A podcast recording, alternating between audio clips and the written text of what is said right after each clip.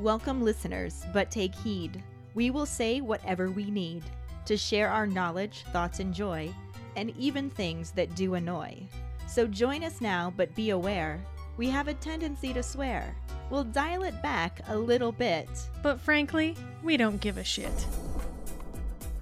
Welcome to For Fawkes' Sake, a Harry Potter book movie compare and contrast podcast.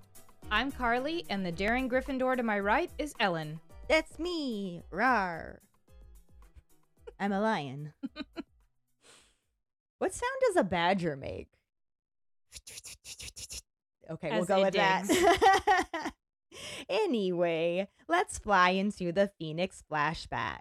Last week, we covered the second part of chapter 37, The Lost Prophecy, and the absolutely no corresponding film scenes. Our, Our God, Daddy, who art in heaven, Dumbledore takes thy blame for his death. Kreacher is being a disrespectful house elf and lying to Harry. Voldemort sees Harry's love as a weakness, and Harry finds out that's how he was tricked into going to the ministry. Harry complains at length about Snape, uh, Professor Snape. Dumbledore points out that Severus was acting in the best interest of his students and the Order. Dumbledore then expands on why Harry was taken by the satchels of assholes, which boils down to the magic in Harry's and Petunia's blood. We end this section with Dumbledore finally about to give Harry some details he should have done years ago.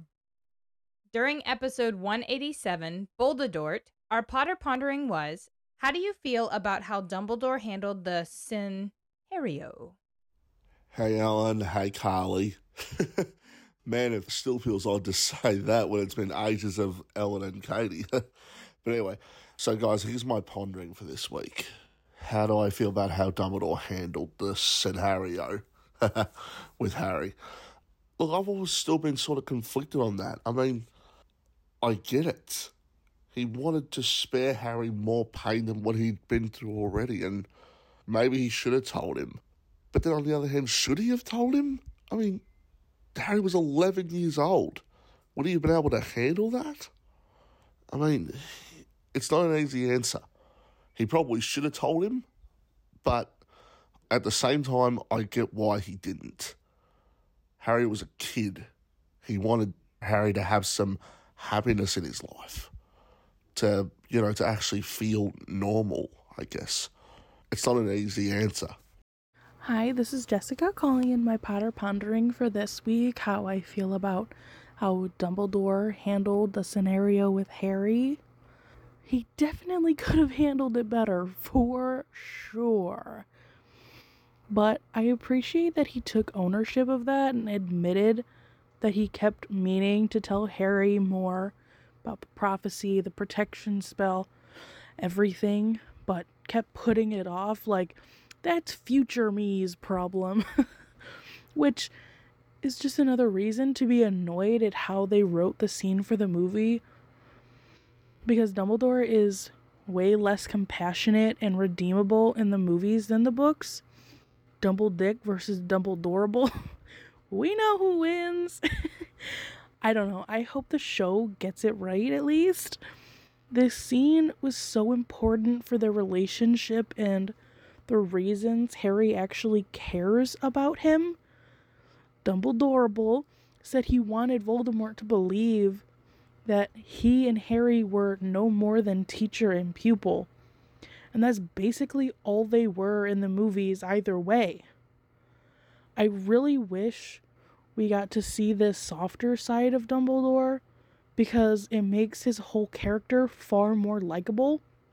Again, he could have handled the Harry situation better by communicating like at the end of last summer or at the beginning of the year and like straight up told him he's going to keep his distance and what his intentions were and then like staying away for like Voldemort's sake and whatnot. But just straight up neglecting him was a terrible way to go. I imagine that if Harry could have like felt that he trusted Dumbledore, then a lot could have gone differently this year. between his Occlumency lessons and all of his meddling. Not to mention Umbridge and everything that happened there because he felt like he needed to do something somewhere, somehow, before all of the other shit went wrong. I mean, there's just so many what ifs, but bottom line, yeah, Dumbledore could have handled the situation way better. All right, bye. Hi everyone, it's Max from England here. I think that Dumbledore's attitude towards Harry is this sort of protective naivety that ultimately gets them both killed at least once.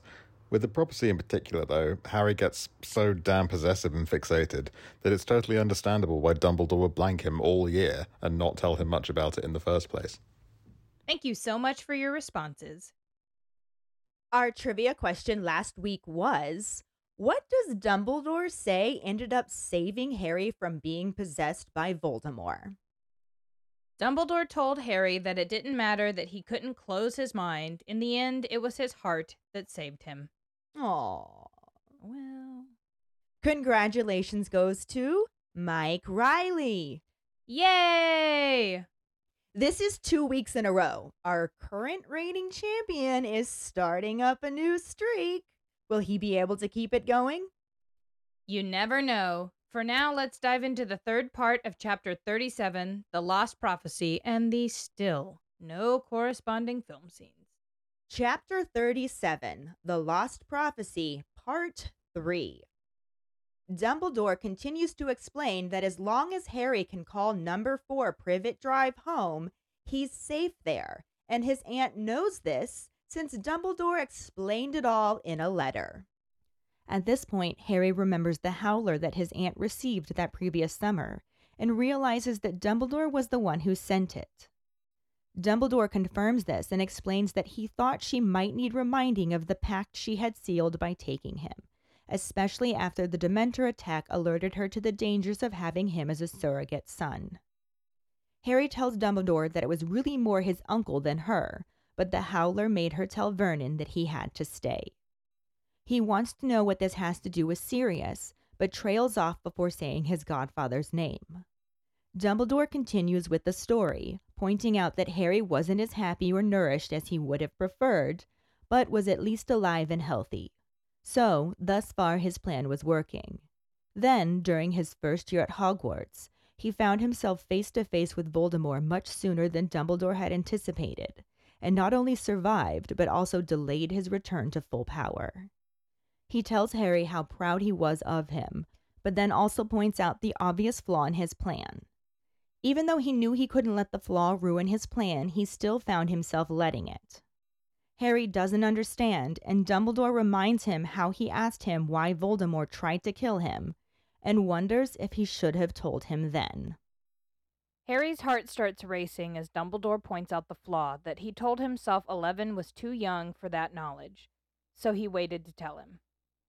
Then, in Harry's second year, he met more challenges that many grown wizards haven't even faced, and again survived them beyond Dumbledore's expectations. Though they do discuss his scar and come close to the topic, he doesn't ask again. So Dumbledore again doesn't tell him, since 12 isn't too much older than 11, and he couldn't bring himself to spoil that night of triumph. Harry still doesn't quite get it, and Dumbledore explains that he cared too much about him and his happiness to give Harry the truth.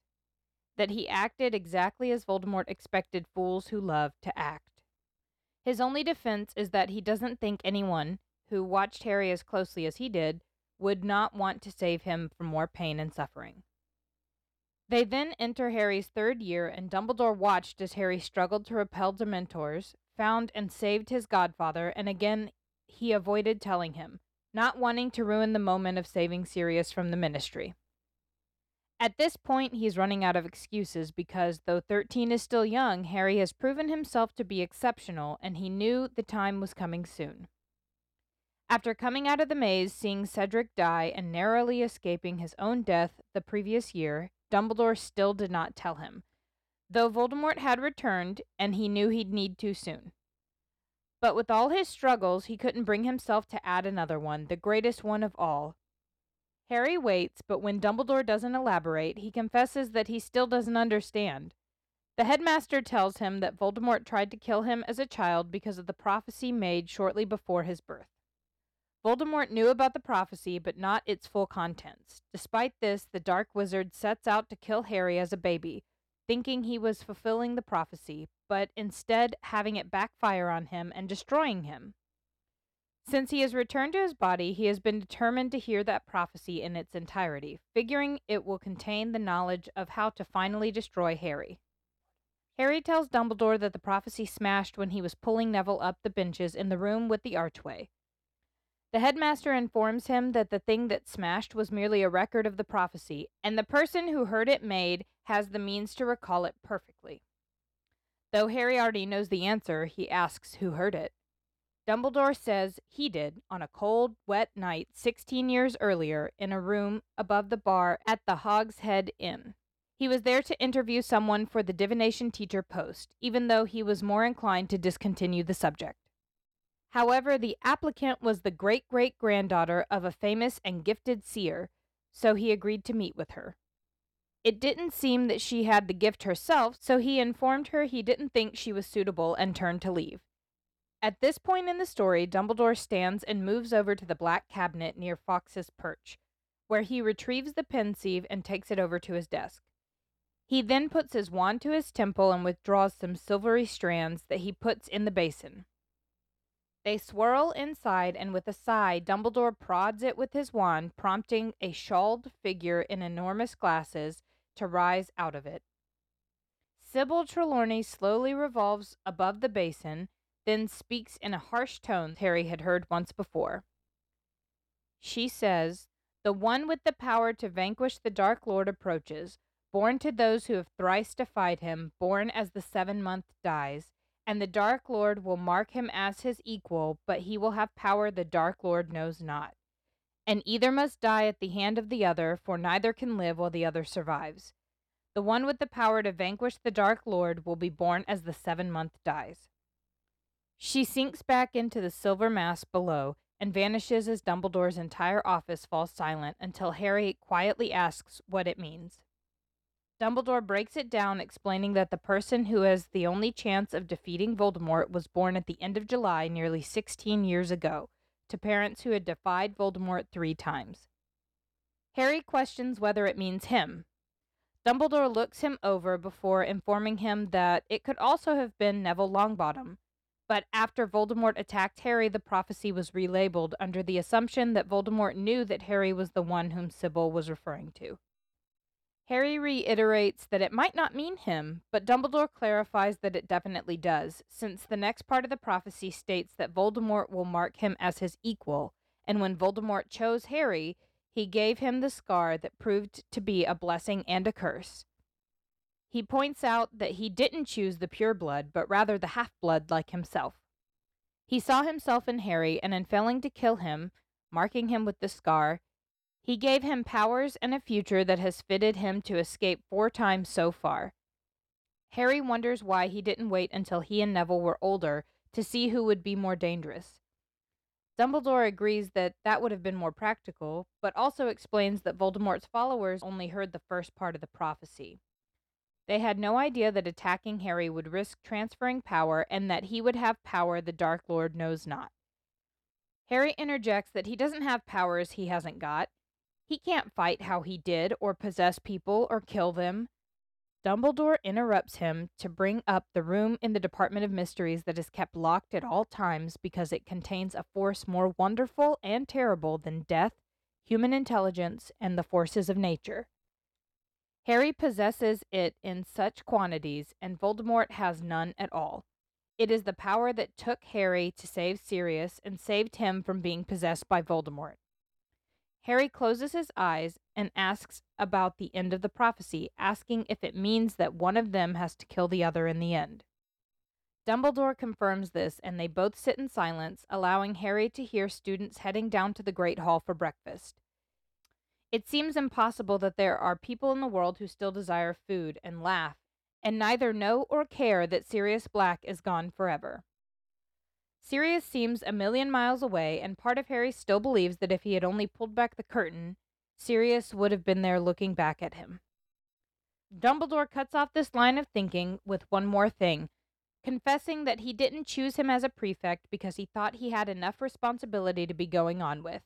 Harry looks up at his headmaster and sees tears trickling down his face into his long silver beard. So, like we said last week, we had to split what was left of this chapter in half again, making it another three parter. Yeah, we really didn't see it coming initially because, yes, it was 15 pages, but there were no movie scenes. Yeah, you'd think that would have made the episode shorter, not longer, but it is really dense information, which just makes it a travesty that there are no movie scenes. 100%. But we cut it off when we're in the middle of learning why Dumbledore placed Harry with his satchels of vassals that don't really deserve the title of relatives. There's always that. So while he's there, residing with his mother's blood, specifically Voldemort can't touch him, but it does say that he's safe from the followers too. And he leaves Petunia a letter to explain everything to her, which I'm sure he had said in the letter that she's supposed to tell Harry about it as well, but since they were all trying to stomp that nonsense out of him, they obviously did not give him that information. At the mention of the letter, Harry thinks back to that howler that she got that just said, Remember my last Petunia?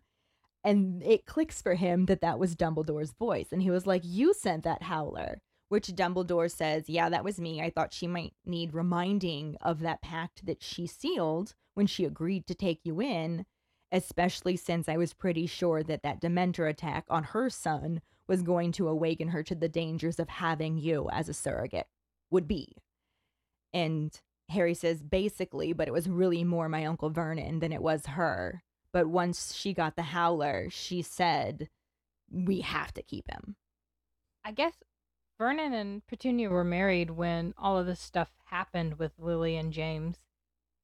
But I don't think that Vernon understands the ramifications of being part of the wizarding world when there is a wizarding war going on and I do, I think maybe Petunia understands it a little bit more just because she grew up with Lily in the house, and Lily was probably coming home and telling mom and dad about there's this dark wizard, blah blah blah.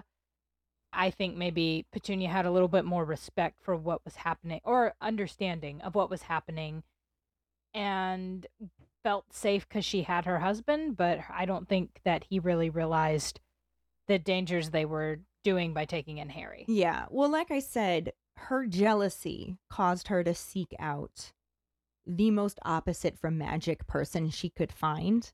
And I think that for the most part, she was just living in all sorts of denial and was just trying to not think about it. But when her son gets attacked by a Dementor, there's no not thinking about it. It becomes very real then.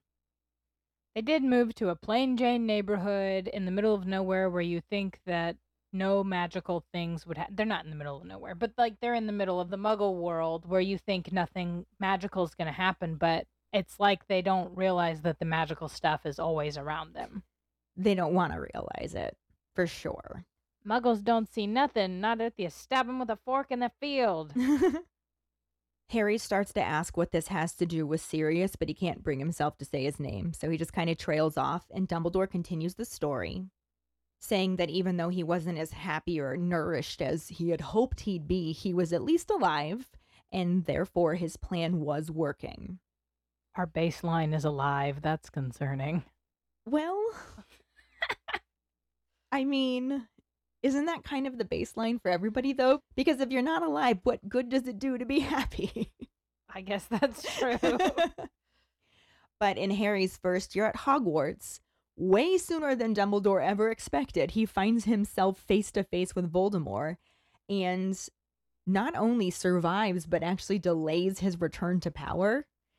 Dumbledore's super proud of him for this, tells him so in this moment and everything, but then says, and now we've run into the very obvious flaw that I had hoped to avoid and didn't. And Harry's just like, what do you mean, obvious flaw?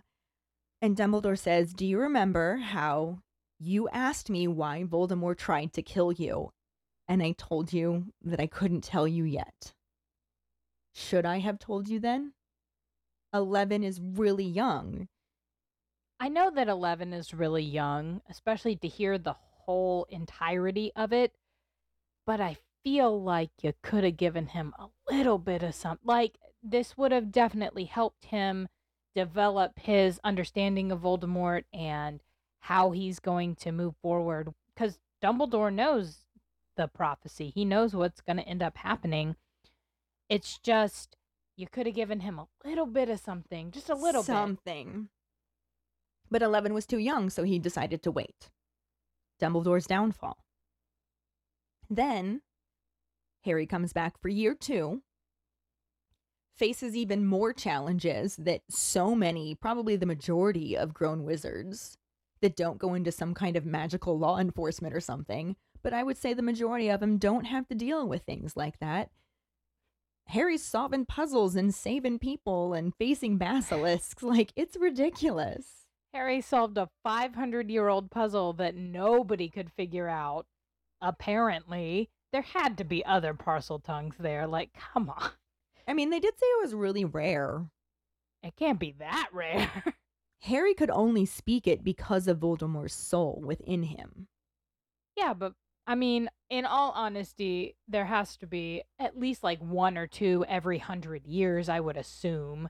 But I mean, I guess if you don't go looking, like Voldemort went looking for the chamber and he figured it out. He's not the brightest bulb in the tanning bed. I mean, come on. It's entirely possible that it was a purely Salazar Slytherin trait that he passed down only in his bloodline.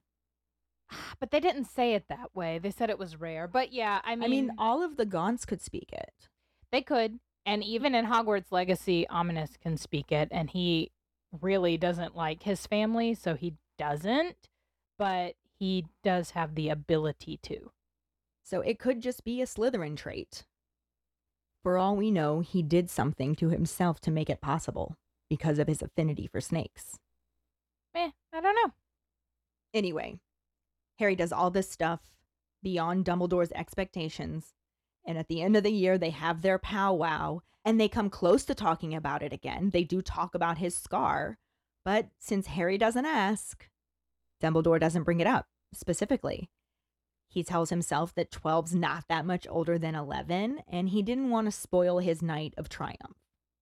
Also, Lucius shows up, so you can't really be explaining stuff about how Harry's connected to Voldemort when there's prime Voldemort supporter there. Yeah, that's true. As Harry is not quite following, he asks, he's like, I don't know what you mean. And Dumbledore just flat out explains that he cared too much about him. I cared too much about you and your happiness to tell you the truth. I didn't want to take that away from you. And he kind of defends himself. Like he knows that he was wrong, he knows that he messed up. But he says that the only defense he can really give himself is that he would challenge anybody who has watched Harry as closely as he has, and he has watched Harry closer than anybody even knows. But he would challenge them to not want to save him from more pain and suffering. Like this kid has had a really unfortunate life. He has a lot to be upset about. And Dumbledore just wanted to protect him from the worst of it, to be honest. I wish he would have put in some effort to make Neville's years a little better. like, protecting Harry, cool. Can we protect Neville too? Yeah, I don't know. I mean, the whole story is from Harry's perspective, so we don't really know what kind of interactions he did have with other students. I like to hope that he watched Neville too and tried to interject when he could. Who knows? Anyway, we get into Harry's third year.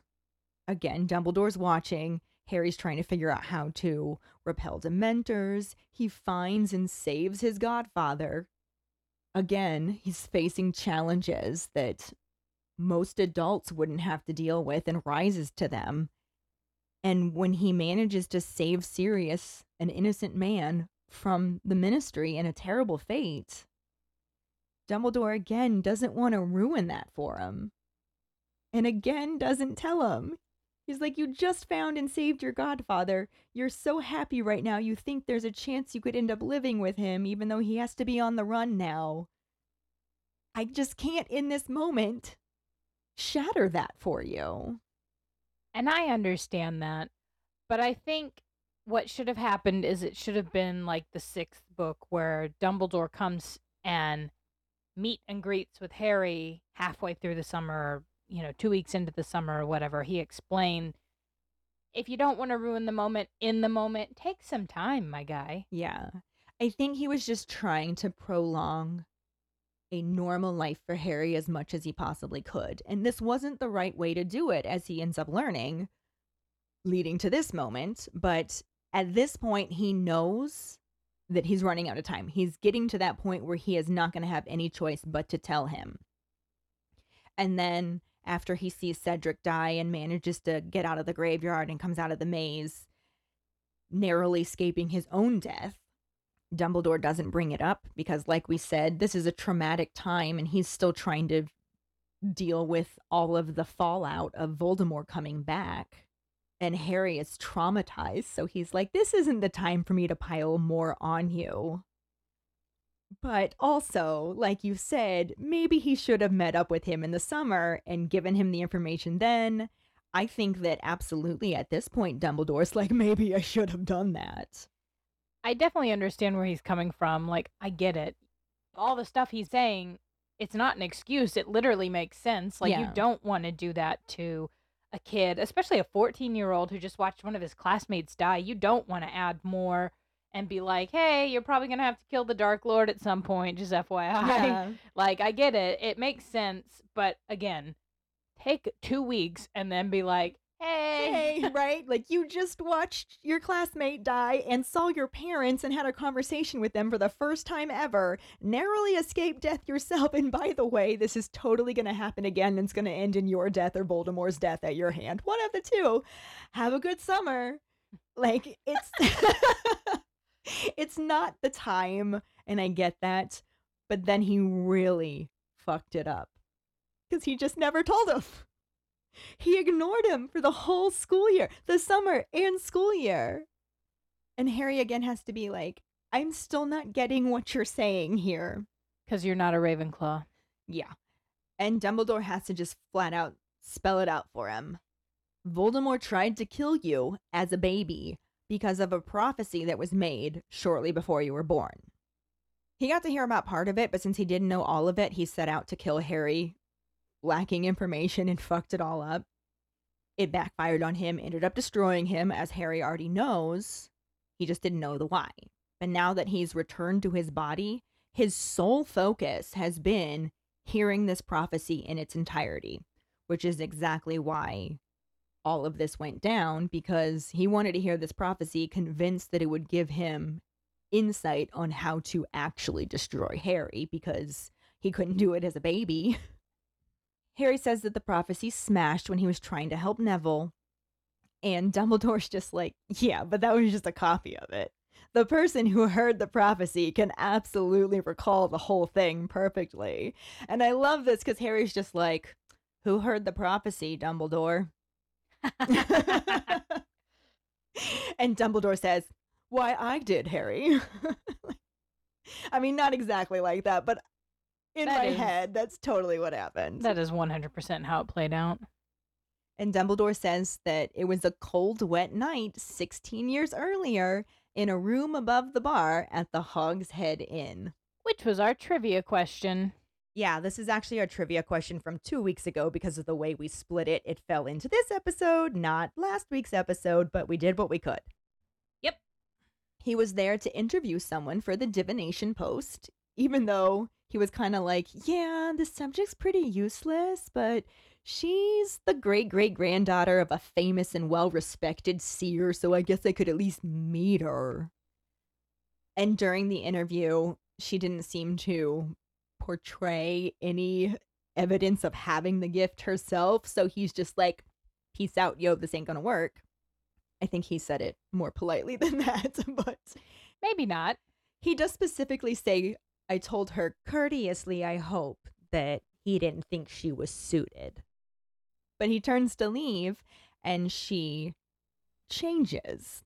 But instead of telling this part of the story, Dumbledore just stands and goes over to the cabinet by Fawkes's perch and pulls out the pensieve, takes it over to his desk, sets it down, points his wand to his temple and pulls out some of the brain jizz, drops it in the basin, and prods it with his wand, causing a silvery figure to rise up out of it and start revolving on the spot.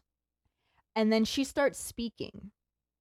But instead of her usual airy fairy voice that Harry is typically used to, she uses that really harsh, raspy voice that he did hear one other time and proceeds to say, The one with the power to vanquish the Dark Lord approaches, born to those who have thrice defied him, born as the seventh month dies. And the Dark Lord will mark him as his equal, but he will have power the Dark Lord knows not.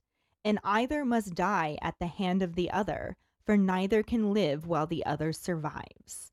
The one with the power to vanquish the Dark Lord will be born as the seventh month dies. In the movie, we don't quite get that much information, and she says when Harry picks it up and it auto plays, the one with the power to vanquish the Dark Lord approaches. And the Dark Lord shall mark him as his equal, but he shall have power the Dark Lord knows not, for neither can live while the other survives. I want to point out one that it is atrocious that they left out the whole prophecy. It was word for word. They just cut chunks of it out, and it would have been like five more seconds. Yes. So this drives me nuts for several reasons, but leaving this out is important because if you just hear the movie prophecy, it's confusing why Harry automatically thinks, so I'm supposed to be the one to kill Voldemort. I didn't say that at all. like, Right. at all. So it's very confusing. Whereas in the book, we also get the detail that he's not just approaching, he's literally about to be born. Two parents who have thrice defied him. Like, how are they supposed to know that it's even Harry with the information that the movie gave?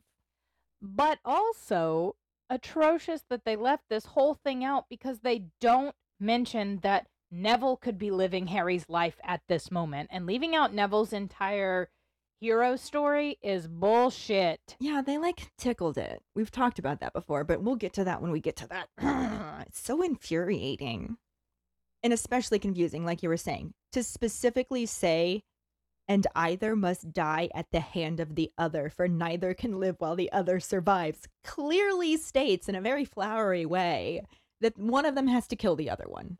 But to just say, neither can live while the other survive, Can I say that it sounds like she was always predicting that Harry would win because Harry's out here living his life and Voldemort's out here surviving, just trying to be immortal. And it sounds to me in the prophecy that she's clearly stating that Harry is going to be the one that ends up living in this scenario.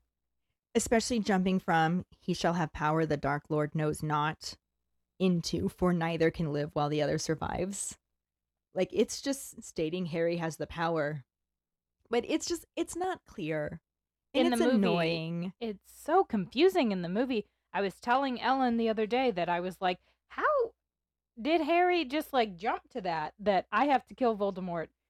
And she was like, "Oh, well, in the book, it's Yeah. much more detailed." plot armor in the movie but in the book she then sinks back into the silvery mass of the pensieve and dumbledore's entire office falls silent because now even the portraits have heard this and harry has no idea what to say and dumbledore is just observing because that's what dumbledore does and then harry's finally just like what does that mean he didn't come to that conclusion on his own own he has to ask what it means so Dumbledore kind of breaks it down, explains that the only person that will have any chance of defeating Voldemort was born at the end of July, nearly 16 years ago, to parents who already defied Voldemort three times, which just means escaped. Yep, which could be Neville as well as Harry. Yeah, and that's what he says next. Harry's like, Does that mean me? And Dumbledore says, funnily enough, it actually could have meant you or Neville, who was also born end of July, July 30th, two parents that had also thrice defied Voldemort. But after Voldemort attacked Harry, the ministry relabeled the prophecy to say Voldemort and Harry since they assumed that that must be who Sybill was referring to. But Harry's just like, but it might not be me, right? Not me, baby. It's nice that he thinks that, but uh, as the chosen one, Yeah, which Dumbledore points out, no, it's definitely you now now because the next part of the prophecy is that Voldemort will mark him as his equal, and now you got a nice little lightning bolt scar on your head. There's your mark. So now Harry's trying a different tact, but he may have chosen wrong, right? no baby. No, he that's did not, how that I'm works. sorry. It's not how that works. And Dumbledore says he chose the boy he thought was going to be the biggest threat to him, and you'll notice he chose the half blood like himself, not the pure blood.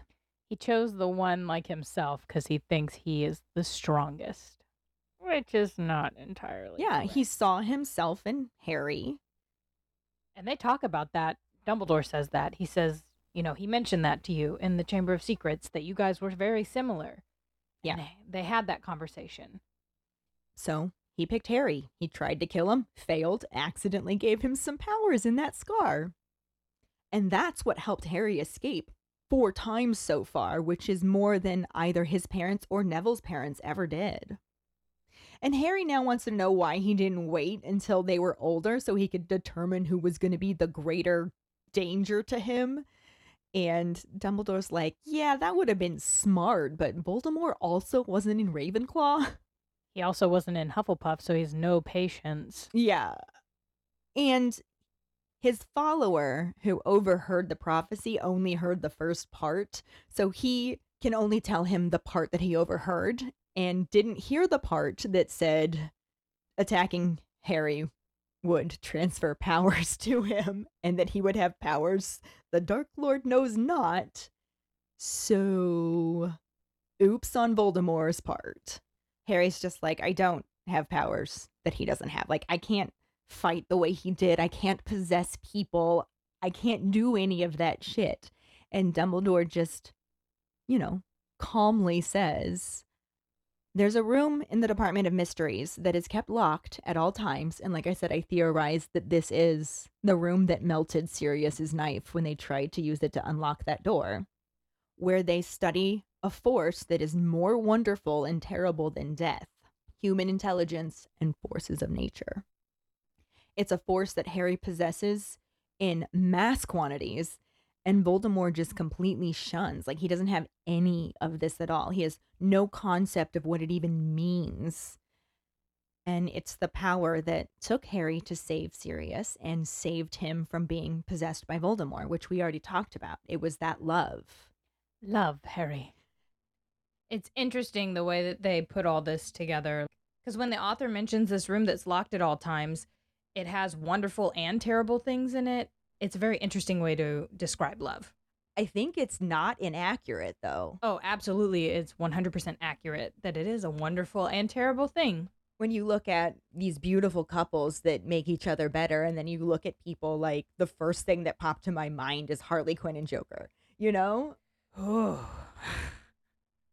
Things are wonderful in one aspect, but then all the pain that you end up suffering from a loss of somebody that you love. There is that as well, which is what Harry's going through right now. Harry's been going through that for 15 years. Well, that too. Yeah, he's got a lot to be upset about. But it is something that both makes him stronger at the same time that it's hurting him at this particular moment, especially. And Dumbledore does specifically point out to him that that is still what saved him. Like it's hurting you right now. I know that. But in the end, when Voldemort was trying to possess you, he couldn't because of your heart, because of your capacity to love. Which was our trivia question. Yep. And that one does actually fit in from last week to this week. So, yay. And we kind of got a taste of this in the movie last week. We got a mist of the Yes. air, not even a taste. It's like one of those olive oil misters that they're really difficult to spray because olive oil is kind of thick, Yeah. but you can get it to Like spray a a, little bit. bottle. Yeah. that's what happened with this. They were like, the same reason that you went to save Sirius. I cared. And that was it. it didn't even really fully tie into why it came up. Like, they flat out say that the power that Harry has that's going to enable him to defeat Voldemort in the long run is love. The movies do such an injustice to this whole piece. I mean, obviously, we have no movie parts for this part, just good content that they were like, eh, Yeah. nah. dialogue's boring. But even the fact that they had the scene in the movie, they just needed to give us a little bit more. They didn't have to do all 15 pages worth, No, but they could have given more detail into what Dumbledore was saying. just a little more. Just a little more. Not just the gist. I really wanted to know more about Dumbledore's downfall. Anyway, at this point, Harry asks the final question about the end of the prophecy because it spells it out a little better for him. And either must die at the hand of the other, for neither can live while the other survives. He closes his eyes and says, Does this mean that one of us has to kill the other? Because that's what it says. It's not as vague as the movie made it. But he still isn't declaring that that's what it says. He is asking. And Dumbledore confirms it. And then they all sit in silence. Again, office is just completely quiet. And it's so quiet, and it's now morning. The sun has come up that people are walking around the castle and he can hear them and they're laughing and going to get breakfast. And Harry's just like, How can people even still want food? How are they happy? How is it that there are people out there who don't even know or care that Sirius Black is gone forever? And he just remembers that feeling that his godfather is right on the other side of the curtain. And part of him still kind of believes that he could have pulled that veil back and he just would have been right there waiting for a hand to pull him back out. Can you pull somebody out? How long are you trying to make this episode, Karlee? I know. I just am curious. I was thinking about that now. What if he had grabbed him? Instead of us discussing this now, I say we make this the pondering. Okay. I'm fine with that. So, anyway, Harry's line of thinking, his very, very sad line of thinking, is cut off because Dumbledore has one more thing he wants to tell him. One more confession. He says, You maybe wondered why I didn't choose you as a prefect. It's because I thought you had enough responsibility to be going on with, and I wasn't trying to add one more thing to your plate. And when Harry looks up at him, there's just a single tear trickling down his cheek into his silver beard. End chapter. Love, Harry. Yeah. Love. It's just such a heavy scene and it's so wrought with emotion. There's anger and sadness and fear and confusion and the movie was just so meh. The movie was maudlin, and that was pretty much it. It Yeah. just had one baseline feeling in the whole thing. Like Dumbledore didn't show like it didn't feel to me that Michael Gambon was portraying that he was a little bit sad for Harry in that moment. Like he was talking softly and calmly, but it didn't feel like book Dumbledore feels. No, it never did to me. But like I said, this is the end of the chapter, and since there are no movie scenes, we can go right into our Potter pondering. which is Do you think you could pull someone out from the veil? Find the post on our Facebook page and share your thoughts or call us at 216 526 6792 and leave your response as a voicemail. Make sure that you start off telling us your name and then go into your answer. Don't forget you can also stitch your response on TikTok. Also, we are going to start posting the Potter pondering videos to social media just after the episode posts. And we're going to go back to reading any responses that are commented on our socials as long as we get them by Friday night since we record on Saturdays. Yeah, so if you really want to hear your thoughts shared but you don't like the sound of your own voice, comment on Facebook, Instagram, Threads, or TikTok ASAP, and we will look for them to record into the next episode. Yep. We really look forward to reading, hearing, and seeing them. We do have a sorting hat story this week from Abigail. She writes Hi, Ellen and Karlee. My name is Abigail. My house is Gryffindor. My wand is sycamore with a unicorn hair core, 10 and 3 quarters inches long, and unbending flexibility. And my patronus is a deerhound. I got into Harry Potter a couple years ago. I think I was 13. The first time I remember specifically hearing about Harry Potter was when my mom was collecting the books for a friend. I asked what they were, and I think I just immediately wanted to read them because I thought they looked cool. My mom said they were long for me, but I could read them when I was older. So Harry Potter had been in the back of my mind for years. You know, the mental I'll read that someday pile. It was actually my sister who started reading them first, and I just saw them in her room and was like, hey, I've heard of those. She said they were pretty good. As an aside, we, one of my brothers and my sister, used to do this thing we called night sneaking, where we would sneak around in our yard in the night pretending to be ninjas or something. We decided we needed a name for our group when we did this. My sister hadn't even started reading the books at this point, but we literally picked Ravenclaw. So, of course, when she started the books, my sister had to tell me about this. She tried to explain houses to me, but I totally didn't get it. I just pictured a literal house named Ravenclaw. She gave up on me and said I would have to read the books if I wanted to understand. I didn't read the books yet. Then I'm pretty sure my sister was on the third or fourth one, so she decided to watch the movies. I didn't have anything else to watch, so she, my dad, my brother, and I all watched the first movie. My immediate reaction gotta read the books. I asked my family to pause watching the other movies until I'd read the whole series, but they wouldn't, so I ended up watching the first five movies before I could. I then sneaked the last three books from my sister's shelf and read them in the night. I read Order of the Phoenix in two nights and Deathly Hallows in one. The morning after I finished Deathly Hallows, I had to take it again to read all my favorite parts. My sister totally caught me, but I didn't care. Of course, after this, I had to go back and read the first four, and after that, I was completely sucked in. Our whole family read them out loud together, and I loved seeing my mom's reactions to everything. She predicted most of it, though. She's great at that. One thing I was really annoyed about was that my siblings kept having her watch the movies first, and you can't really predict much with those because they leave out the details. Another thing that really annoys me about the movies was that so many people's hair color was wrong. I can understand Harry's eyes, but I don't get the hair. Now that I was into Harry Potter, of course I wanted to know which house I was in. I took a random online quiz I found, and it said I was half Slytherin, half Ravenclaw. I was pleased about this because I like Slytherin, and Ravenclaw's pretty good too. I heart snakes. I really just didn't want to get Gryffindor because Harry and Ron are annoying. So when I got a Wizarding World account and found out, I just yelled Gryffindor. I've warmed up to it though.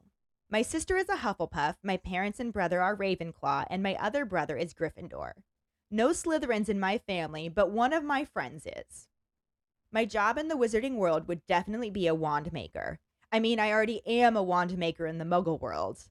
I've made a wand for myself and my brother, and I think the wand lore stuff is really interesting. So if I were a wizard, I think I would try to be Ollivander's apprentice.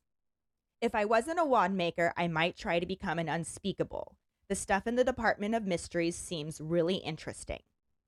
Another random thing I wanted to tell you we fostered a litter of kittens and their mom. We named them Minerva, that's the mom, Ginny, Delphi, Patrona, Bellatrix, who my brother nicknamed Queen Trixie of Truningham. What was also funny about her was that she had a lightning bolt shaped mark on her forehead. Guess what we would have named her if she had been a boy? The last one was Sprout, who we kept.